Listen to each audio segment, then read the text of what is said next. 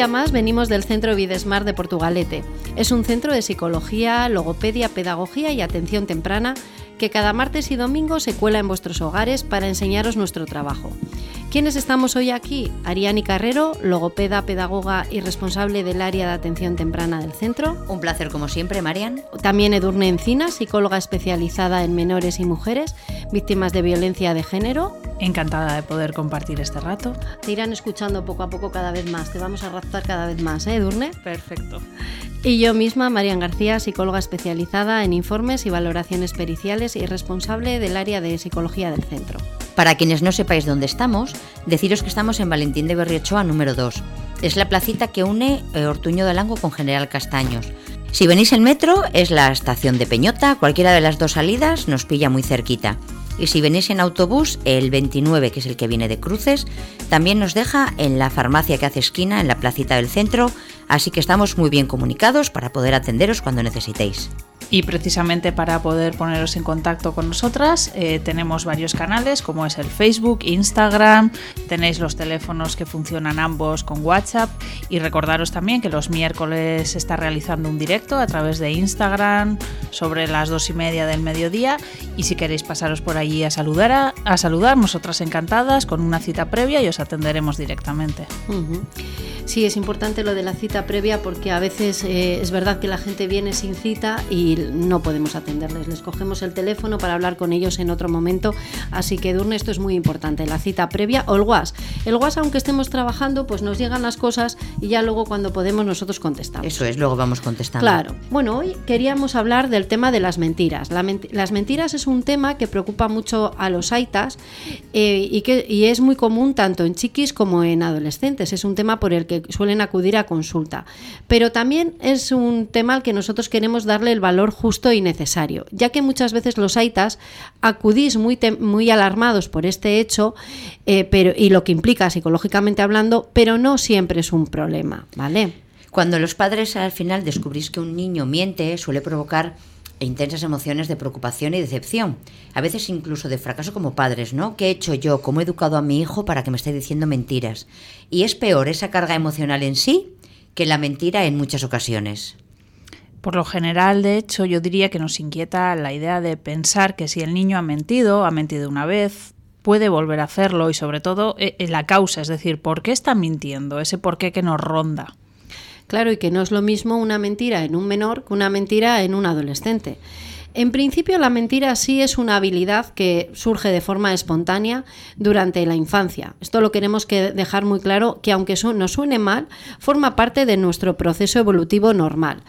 Hasta los 8 años es una conducta que poco a poco aumenta y es en la adolescencia donde en principio debe desaparecer. Ahí es cuando empieza a ser preocupante, en la adolescencia, cuando, cuando esas mentiras además tienen otra carga, ¿no? Cuando al final las mentiras se dan en menores de 8 años, lo importante es ver la razón que le ha llevado a ello y desde luego enseñarle al menor otras alternativas, ¿no? Cuando, claro, si al final estamos mintiendo para evitar un castigo, pues igual hay que ver eh, o enseñarle a nuestro hijo que preferimos que nos diga la verdad, aunque esté mal hecho, ¿no? Y enseñarle otras alternativas para que no tenga que mentir. Muchas veces se miente, los niños mienten por miedo al castigo. Entonces, pues bueno, enseñar a nuestros hijos que lo que nos gusta es que nos digan la verdad, aunque hayan hecho algo malo, ¿no? Y enseñarle pues eso, ese otro camino y estar contentos porque nos haya dicho la verdad.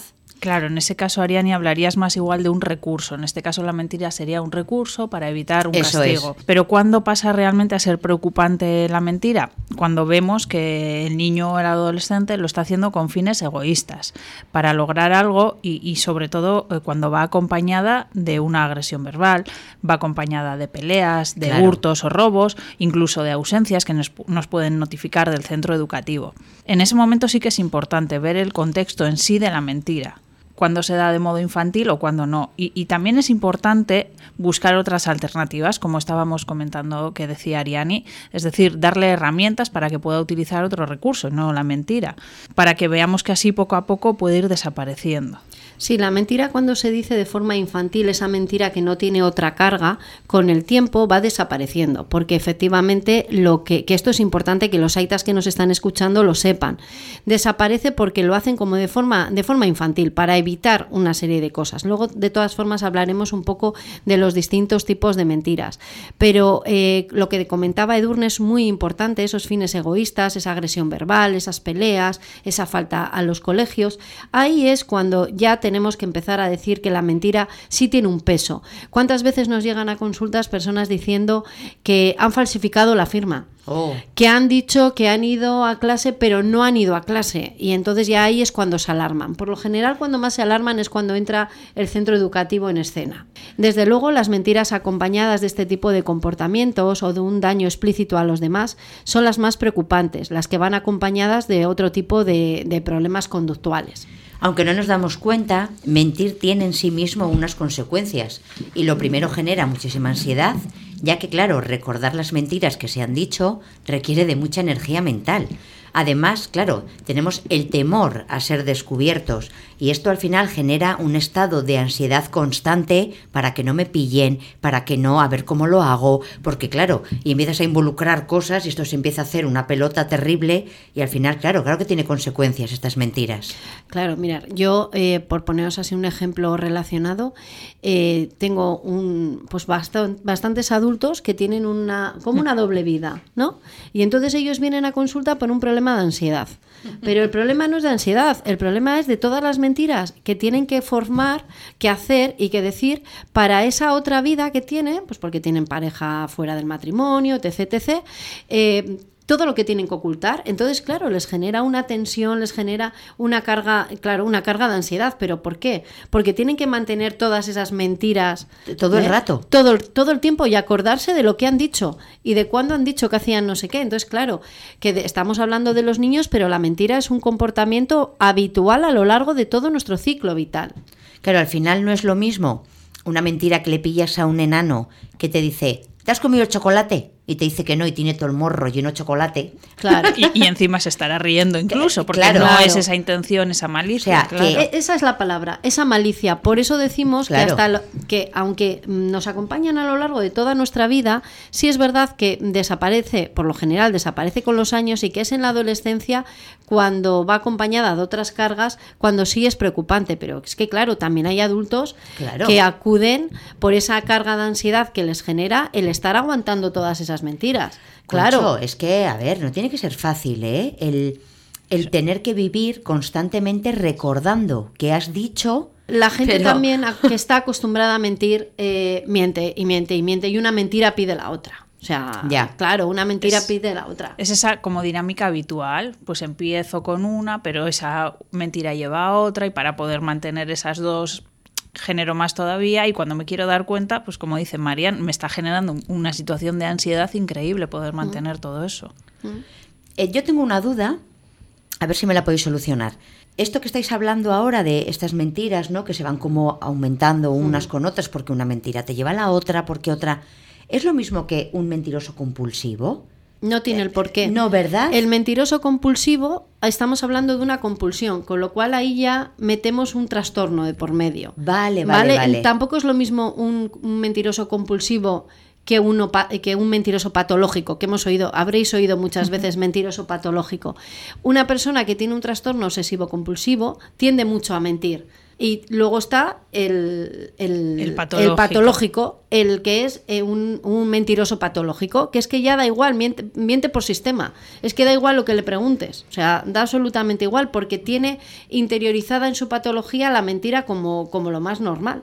Entonces, no es lo mismo para nada. Es que yo muchas veces, o seguramente vosotras habéis oído igual a gente que dice, ay, es que no sé quién es un mentiroso compulsivo o una mentirosa compulsiva. Yo ahí creo que es más la fama que le pudo dar en su día, además la película, el título, que hayamos utilizado ese término, pero de una manera igual más referida a... lo patológico que comentaba ¿no? Marian. Sí. Vale. sí, esto es un poco lo que, lo que hemos hablado con el tema de la depresión y de la ansiedad en otros muchos programas.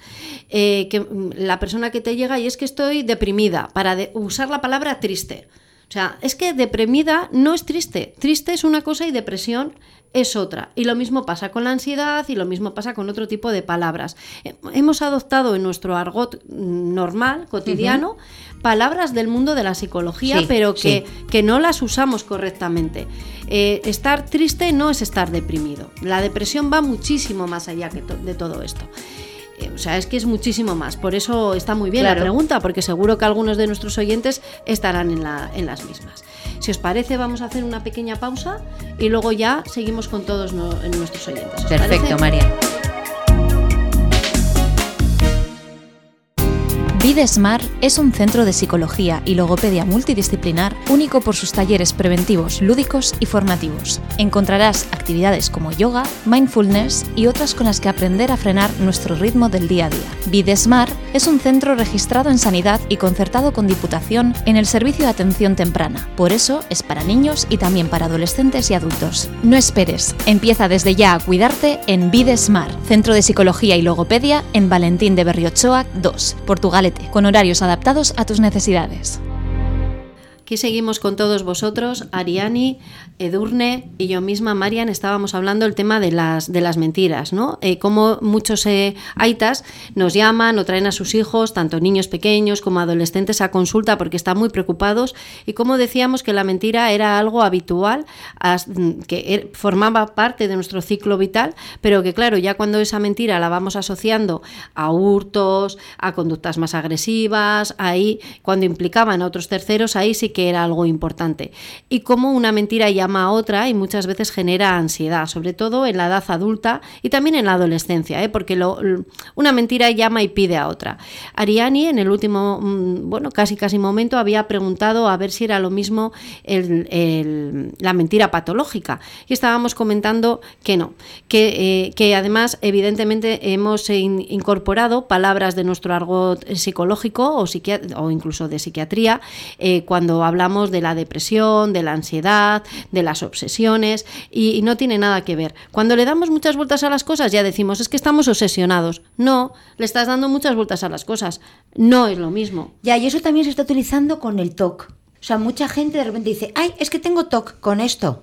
O sea, Ya, sí, pero- manía en vez de toque. claro. Y un TOC como tal sería un trastorno. Entonces Claro. sabemos que un trastorno es algo más patológico Pero sí en este que, sí caso. que mucha gente, o sea, dice, ay, es que tengo TOC con esto. Y te lo cambia de sitio. Sí, en lugar de decir soy un maniático es. y tengo que ver esto ahí. Pero es lo que os decía, que se están incorporando palabras realmente o de medicina o, de, o en nuestro caso de psicología como lo más normal y se están mal empleando porque eso no es un TOC.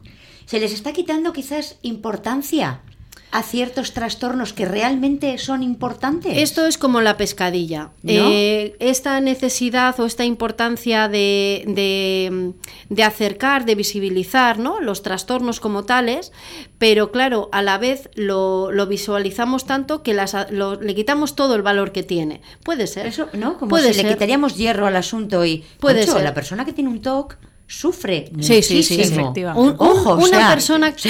Yo, esto mu- es muy importante que lo matices, Claro, o sea- Ariani. Una persona con un trastorno sufre muchísimo. Muchísimo. Muchísimo. Una persona con un trastorno obsesivo-compulsivo, una persona con ansiedad, una persona con depresión. No tenemos que relativizarlo. ¿Verdad? O sea, eh, no es lo mismo estar triste a estar deprimido. deprimido. Claro. Todos tenemos días tristes, sí, pero gracias a Dios no todos tenemos depresión. Y menos mal. Menos mal, por eso gracias a. Dios, menos mal. Y si os parece, creo que es un momento también importante para hacer un apunte, eh, cuidado con la tendencia a sobrediagnosticarnos o incluso autodiagnosticarnos. No, eh, como decía Marian, llevo unos días tristes, claro, tengo depresión, ya siento que estoy en este pozo. Para eso estamos también, o están los profesionales, que no se nos olvide, ¿vale? Recurrir a ellos cuando hace falta. Hombre, y es que esto también pasa con Internet, que es que meten los síntomas que tienen y ya les da el diagnóstico. ¿Cuántas veces nos llegan a nosotros a consulta ya autodiagnosticados? Es que tengo tal, y dices, ¿y esto quién te ha dicho?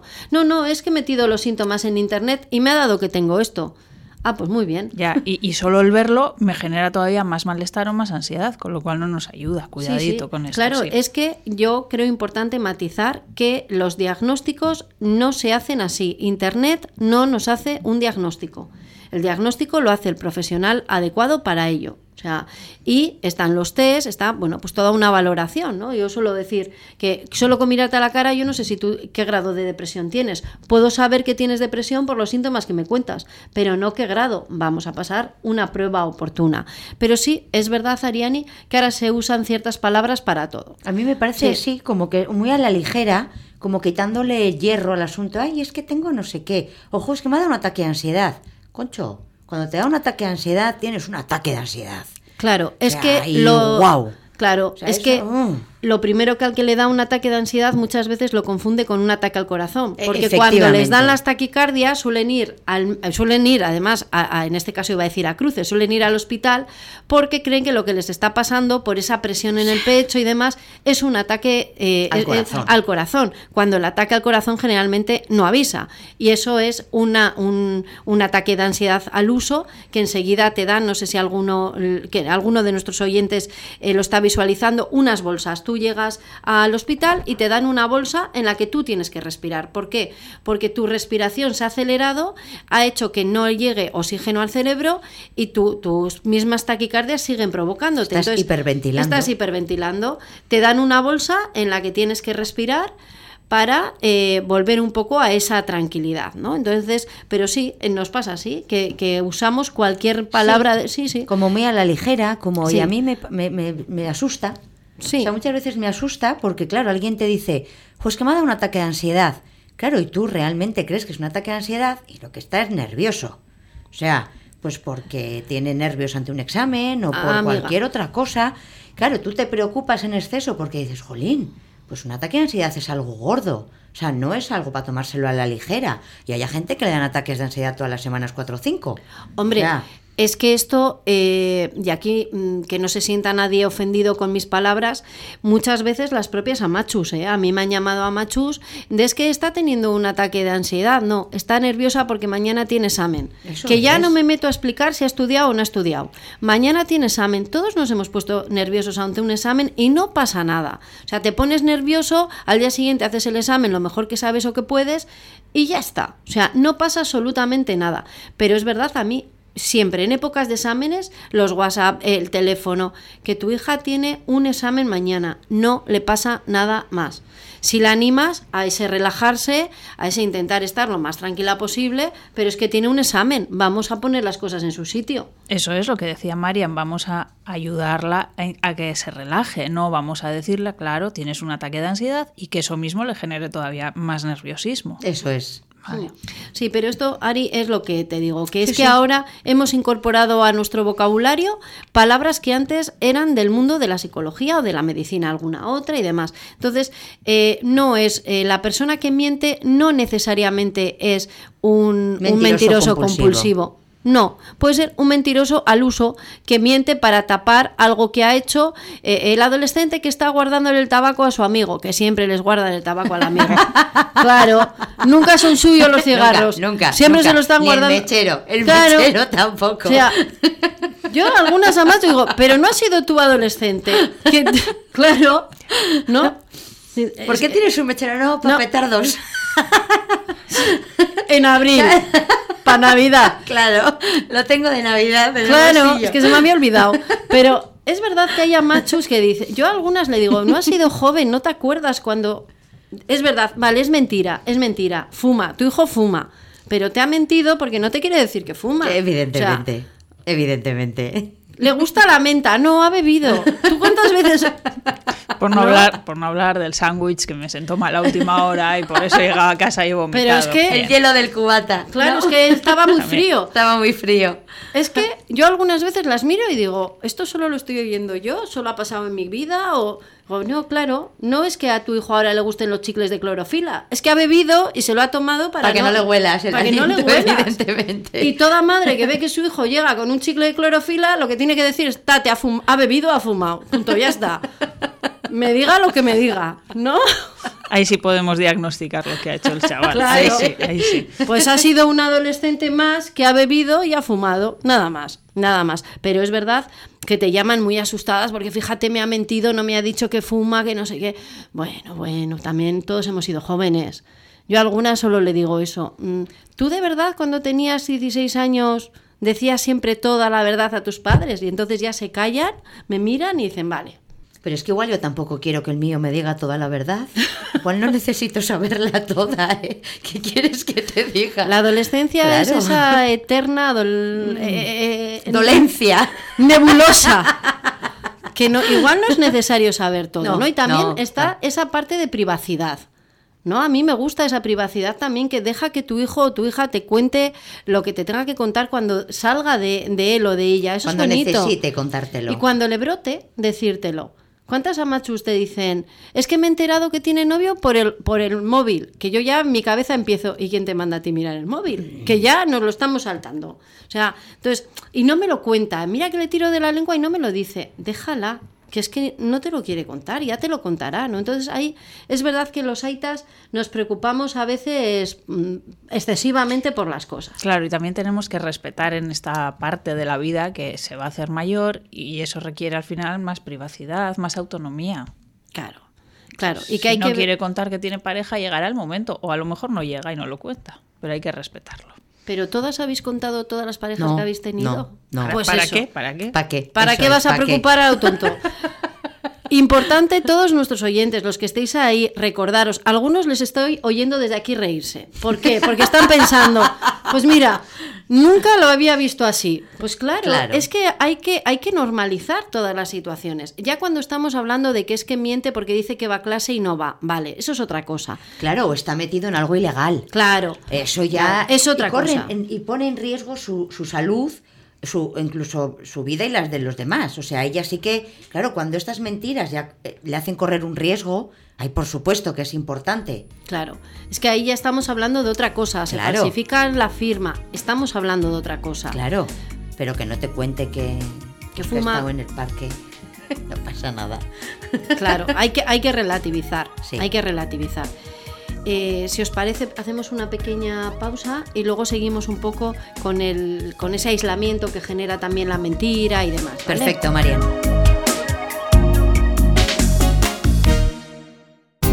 Videsmar es un centro de psicología y logopedia multidisciplinar único por sus talleres preventivos, lúdicos y formativos. Encontrarás actividades como yoga, mindfulness y otras con las que aprender a frenar nuestro ritmo del día a día. Videsmar es un centro registrado en sanidad y concertado con Diputación en el servicio de atención temprana. Por eso es para niños y también para adolescentes y adultos. No esperes, empieza desde ya a cuidarte en Videsmar, Centro de Psicología y Logopedia en Valentín de Berriochoa 2, Con horarios adaptados a tus necesidades. Bueno, aquí seguimos con todos vosotros. Estábamos hablando de, de las mentiras y de lo, que, de lo que generan antes de irnos a la pausa. Y una era el aislamiento. Eso es, hemos visto que una de las consecuencias de las mentiras es ese aislamiento, como comentaba Marian. ¿Por qué? Pues por el miedo a ser descubierto. Tengo miedo a que se den cuenta de que he dicho una mentira, con lo cual eso me lleva a cambiar mi forma de relacionarme con los demás y cuanto menos me relaciono con el resto de personas, eh, menos opción voy a tener a ser descubierto. Claro, también afecta a mi propia imagen. Cuando somos descubiertos, la imagen que los demás pasan a tener de mí es completamente negativa. Pasamos a ser personas en las que no se puede confiar. Esto a la vez que genera pues que se alejen de mí. Entonces ese aislamiento del que hablábamos antes aumenta. La persona mentirosa va a necesitar tiempo para que luego los demás vuelvan a confiar en ella. Esto es así, ¿no? Además, una mentira llama a otra y generalmente porque menos nos cuesta mentir o para seguir tapando cosas que has ocultado de manera inicial. En esto tiene mucho que ver nuestro sistema límbico. Al mentir es la zona de nuestro cerebro que se estimula y genera una serie de emociones. A medida que hacemos más habitual la mentira, la capacidad de estimulación va disminuyendo. Os vamos a comentar también unas películas que podéis usar como base para hablar de la mentira y para trabajar la mentira con vuestros hijos. La primera es súper conocida, seguro, es que no sé si hay alguien que no haya visto esta película en los distintos momentos de su vida. Pinocho. La película de Pinocho. En ella eh, se puede trabajar la mentira con los más pequeños. A través del muñeco de madera va a ayudar a que los niños y niñas interpreten de una forma visual qué pasa cuando se miente. ¿no? Después de ver la película, pues se puede hablar con los niños sobre qué es lo que han entendido, eh, por qué, si ellos alguna vez han mentido, por qué lo han hecho, bueno, y la moraleja de qué es lo que ocurre en nuestro día a día si mentimos. Claro, ¿cuántas veces hemos utilizado el término Pinocho para referirnos a alguien mentiroso como tal? Eso es, o que te va a crecer la nariz, o todas esas cosas que se dicen en relación a esta película. Otra película maravillosa es Mulan. La joven protagonista de esta película se verá obligada a mentir para proteger a su padre. Así pues, se hará pasar por un chico y se adentrará en la guerra contra los unos, luchando y defendiendo su honor. Es una gran película para reflexionar con los niños y niñas sobre la igualdad de género y si esta razón es suficiente para mentir o si el problema debe abordarse desde otra perspectiva. A nivel de cine más adulto, no tan infantil, digamos, eh, nos encontramos con El Show de Truman, una película que está basada en una gran mentira que es la que vive el protagonista que realmente vive dentro de un reality show con toda su familia, amigos y entorno, que en realidad son actores. ¿Qué pasa? Que él no lo sabe hasta que conoce a una de esas chicas, se enamora y empieza a descubrir la gran mentira en la que ha estado inmerso desde que nació. Esta película nos ayuda a reflexionar acerca de los sentimientos que nos producen las mentiras a uno mismo y a los que nos rodean también. Otra película muy bonita y a la vez muy dura, desde mi punto de vista, es La vida es bella. Esta peli sirve también para reflexionar no solo sobre la mentira, sino sobre qué nos lleva a mentir. ¿no? El Aita, el padre, que se inventa una historia para que su hijo no tenga que sufrir la trágica verdad de que están en un campo de concentración. Aquí la pregunta es si es justificable mentir para proteger a una persona, si realmente lo estamos protegiendo o lo estamos haciendo ignorante de su propia realidad. ¿No? Es una película que además nos introduce en un montón de, valores y que bueno, creo que, es muy aconsejable también de ver y de, analizar. La verdad que es una película magnífica y la banda sonora también es maravillosa. Eso es. Y me gusta mucho esta película por esa perspectiva de ese niño, es decir, nos lleva a esa parte infantil, a cómo pese a una situación dura y grave, desde esa perspectiva puede incluso cambiar la tonalidad. Digamos. Mm, y el Aita, eh, eh, la figura del padre es brutal. Maravillosa. Es brutal. ¿Quién no se ha reído con ese padre vestido de, señora? Ya. Eh, ¿Quién no? Bueno, cuando que llaman a comer, cuando ya cuando suena, ¿no? Las sirenas, es que es, es para mi gusto preciosa, preciosa. Está hecha muy muy bien hecha. Muy bien hecha. Muy bien hecha. y también la comentamos para que veáis eso, cómo una mentira se puede decir para muchísimas cosas otra película también muy buena es La vida de nadie. Esta es la historia de un... Está basada en hechos reales, además, ¿eh? y cuenta la vida de un hombre que trabaja en un banco. Tiene una familia feliz y todos sus amigos y conocidos pues confían en su profesionalidad, ofreciéndole la gestión de sus patrimonios. Pero nada de todo esto es cierto. Toda su vida está basada en una gran mentira y poco a poco se irá descubriendo. Claro, ¿cuáles serán las consecuencias de todo esto? Increíble pero falso es otra película eh, que nos plantea un mundo diferente eh, en el que la duda surge en torno a cómo sería ese mundo si todo el mundo dijera la verdad. Una comedia en la que podemos reflexionar sobre decir asertivamente la verdad, el poder de la mentira o la necesidad de desarrollar un sentido crítico ante los sucesos del día a día. Otra película para mí muy divertida, la de Perfectos Desconocidos. Esta es una película sobre una cena de amigos en la que deciden jugar a poner los móviles en el centro de la mesa y leer en voz alta todas aquellas notificaciones que lleguen a cualquiera de ellos. Claro, habrá muchos secretos que esconder, es necesario tener secretos, ¿no? Claro, al final son parejas y la verdad que es una, una película muy divertida de cómo, pues eso, como algunos están atacados de los nervios pensando en a ver qué puede salir de su móvil. Esta sería muy divertida de hacer, pero creo que ya por hoy hemos llegado al, final de este programa. Eh, la verdad es que es un gustazo estar con, con vosotras dos aquí, compartir este espacio, compartir este espacio con todos nuestros oyentes. Decir que nos pueden encontrar, como ya os hemos dicho antes, a través del Facebook, del Instagram, del directo de los miércoles, a través de, los, del WhatsApp con nuestros números de teléfono y desde luego cada martes y domingo aquí. Eh, pues muchas gracias, Ariani, por estar aquí. Un placer como siempre, Marian. Edurne, esperamos que vengas más. Eso es, te raptaremos, te raptaremos más veces. ¿eh? Encantada, ya lo Y bueno, pues yo misma. Eh, hasta luego y hasta el siguiente martes. Videsmar es un centro de psicología y logopedia multidisciplinar único por sus talleres preventivos, lúdicos y formativos. Encontrarás actividades como yoga, mindfulness y otras con las que aprender a frenar nuestro ritmo del día a día. Videsmar es un centro registrado en sanidad y concertado con Diputación en el servicio de atención temprana. Por eso es para niños y también para adolescentes y adultos. No esperes, empieza desde ya a cuidarte en Videsmar, Centro de Psicología y Logopedia en Valentín de Berriochoa 2, Portugalete con horarios adaptados a tus necesidades.